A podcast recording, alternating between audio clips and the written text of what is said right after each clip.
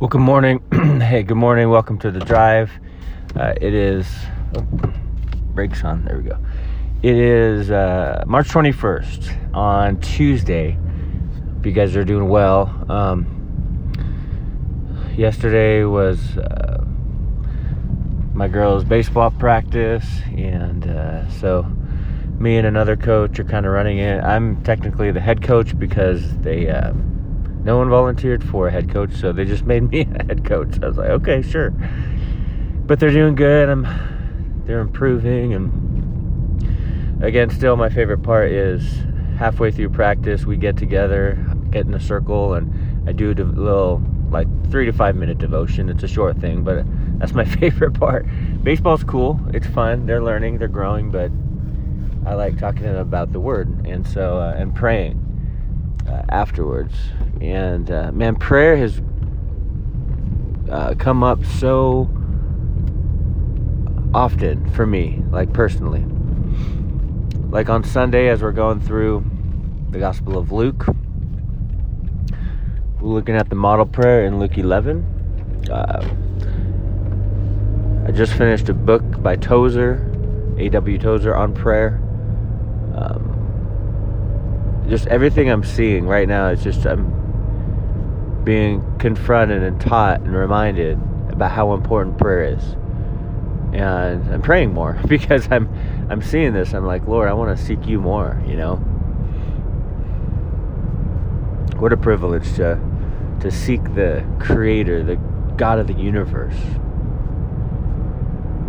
I mean, the fact that we can actually talk to him, the fact that he actually listens to us, the fact that he actually cares about what we say is out of this world. I mean, it is so amazing. And you know, you look through the Apostle Paul's letters and you'll see over and over the importance that he put on prayer. Like, he prayed. He prayed for churches. He prayed for Christians. He prayed for himself. He asked for prayer. He was all about it. And we should be too. Right? And so even in Colossians, I mean, he talks a lot about prayer. And in chapter 4, another one, chapter 4, he says, continue earnestly in prayer.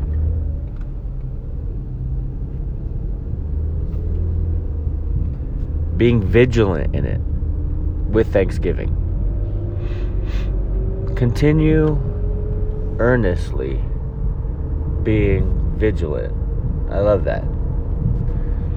It's so good. And so when he talks about that,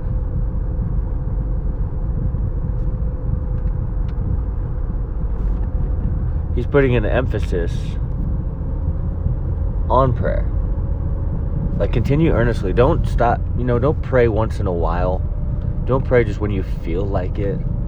Continue earnestly, fervently, passionately, consistently, regularly. Be vigilant in it. You know, I was talking this last Sunday about, you know, prayer isn't as complicated as we sometimes make it. We think, oh, if I don't have 5 hours, then I don't have time to pray. Well, if you have 1 minute, you have time to pray. You know, you can pray for a minute.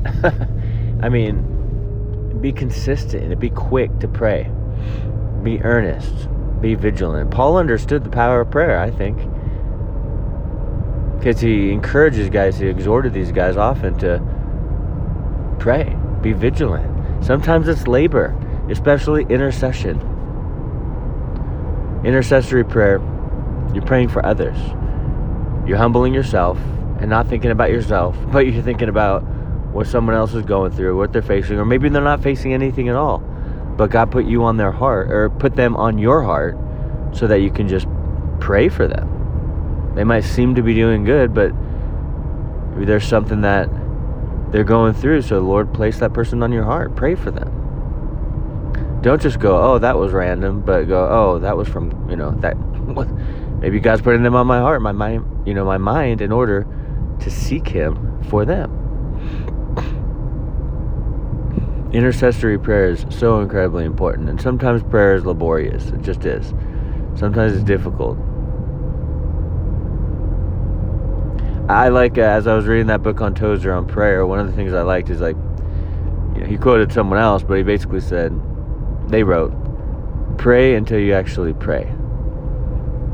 And I did like that, and that's one of the benefits for praying more than a minute or two. You know, now it's fine to do a quick prayer. I do that all the time throughout the day, but it's also fine to do long prayers because, number one, it helps and protects your mind, and number two,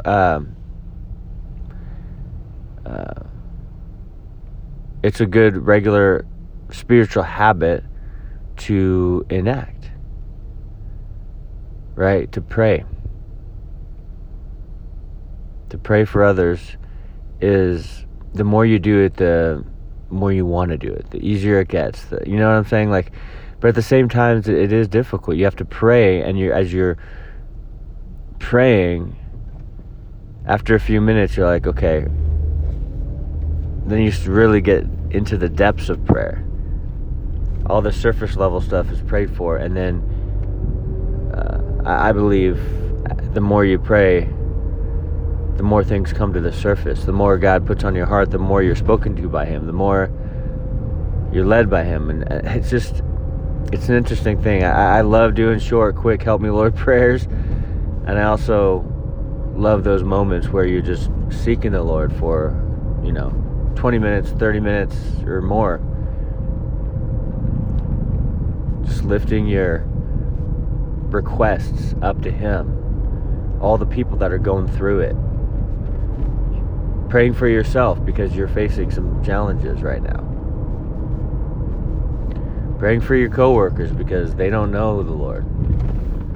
And they seem miserable, and yet they don't want to take steps towards the Lord.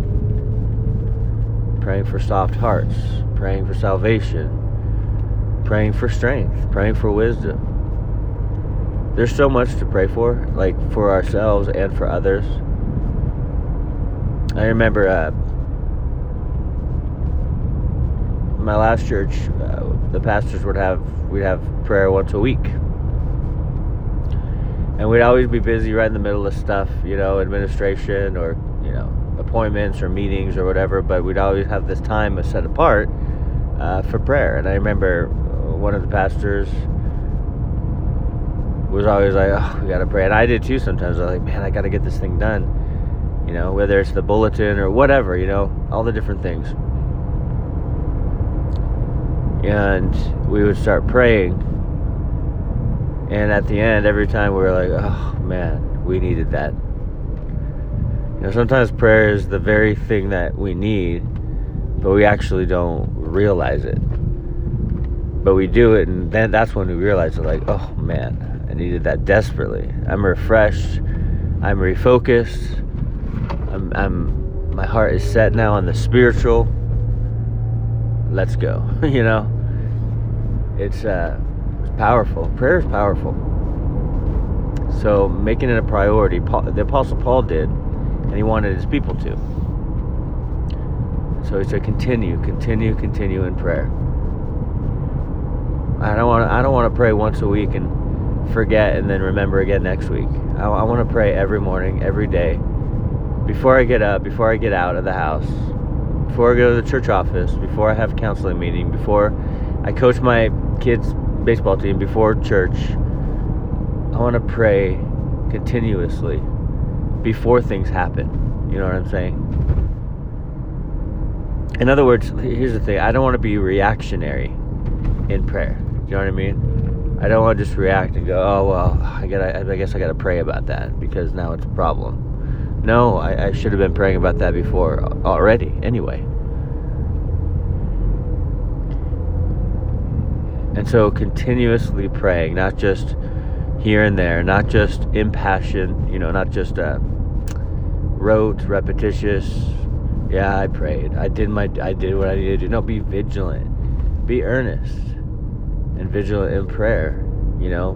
Make it a priority. It's important. It's that important. Seek the Lord. Amen. God bless you guys. Continue to seek the Lord. He listens. He cares. He hears you. he's going to answer. Talk to you guys tomorrow.